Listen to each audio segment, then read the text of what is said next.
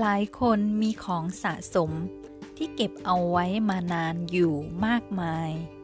อาจเก็บเป็นงานอดิเรก เช่น สะสมสแตมสะสมรูปถ่ายเก่าๆในอดีต สะสมรูปภาพโปสเตอร์โปสการ์ดดาราหรือบุคคลที่ชื่นชอบ สะสมหนังสือของเก่าของที่ระลึกต่างๆมากมาย ไม่ว่าเราจะสะสมอะไรเอาไว้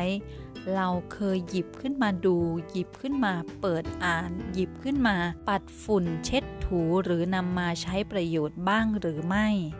อะไรก็ตามที่เป็นสิ่งเก่าๆที่เราได้เก็บสะสมเอาไว้ ที่มีอยู่มากมายนั้น ได้ช่วยจันลงจิตใจให้เรารู้สึกดี รู้สึกมีความสุขหรือไม่ มีหนังสือจัดบ้านอยู่เล่มหนึ่งที่ให้แรงบันดาลใจที่ดีมากๆเลย เมื่อเราจัดบ้านเราก็ได้เปลี่ยนพลังงานของข้าวของต่างๆ ที่ถูกวางทิ้งไว้ที่ไม่ได้ใช้ประโยชน์ในสิ่งของต่างๆ ก็เป็นพลังงาน อะไรที่เป็นสิ่งเก่าๆในอดีต ความคิด ความจำความเชื่อเก่าๆในอดีต สิ่งไหนที่ไม่ได้ทำให้เรารู้สึกดี สิ่งไหนที่ไม่ได้ทำให้เรารู้สึกมีความสุข ไม่ได้กระตุ้นให้เราเกิดความสุขขึ้นมา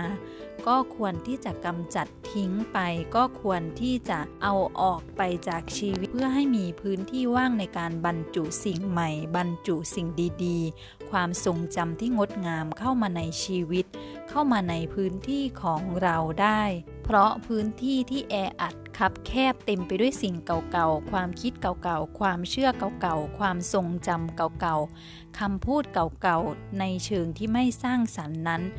ก็จะไม่สามารถบรรจุสิ่งดีๆ ความคิดดีๆ ความคิดที่สร้างสรรค์ ความเชื่อดีๆ ความเชื่อใหม่ๆ ที่ช่วยส่งเสริมชีวิตของเรา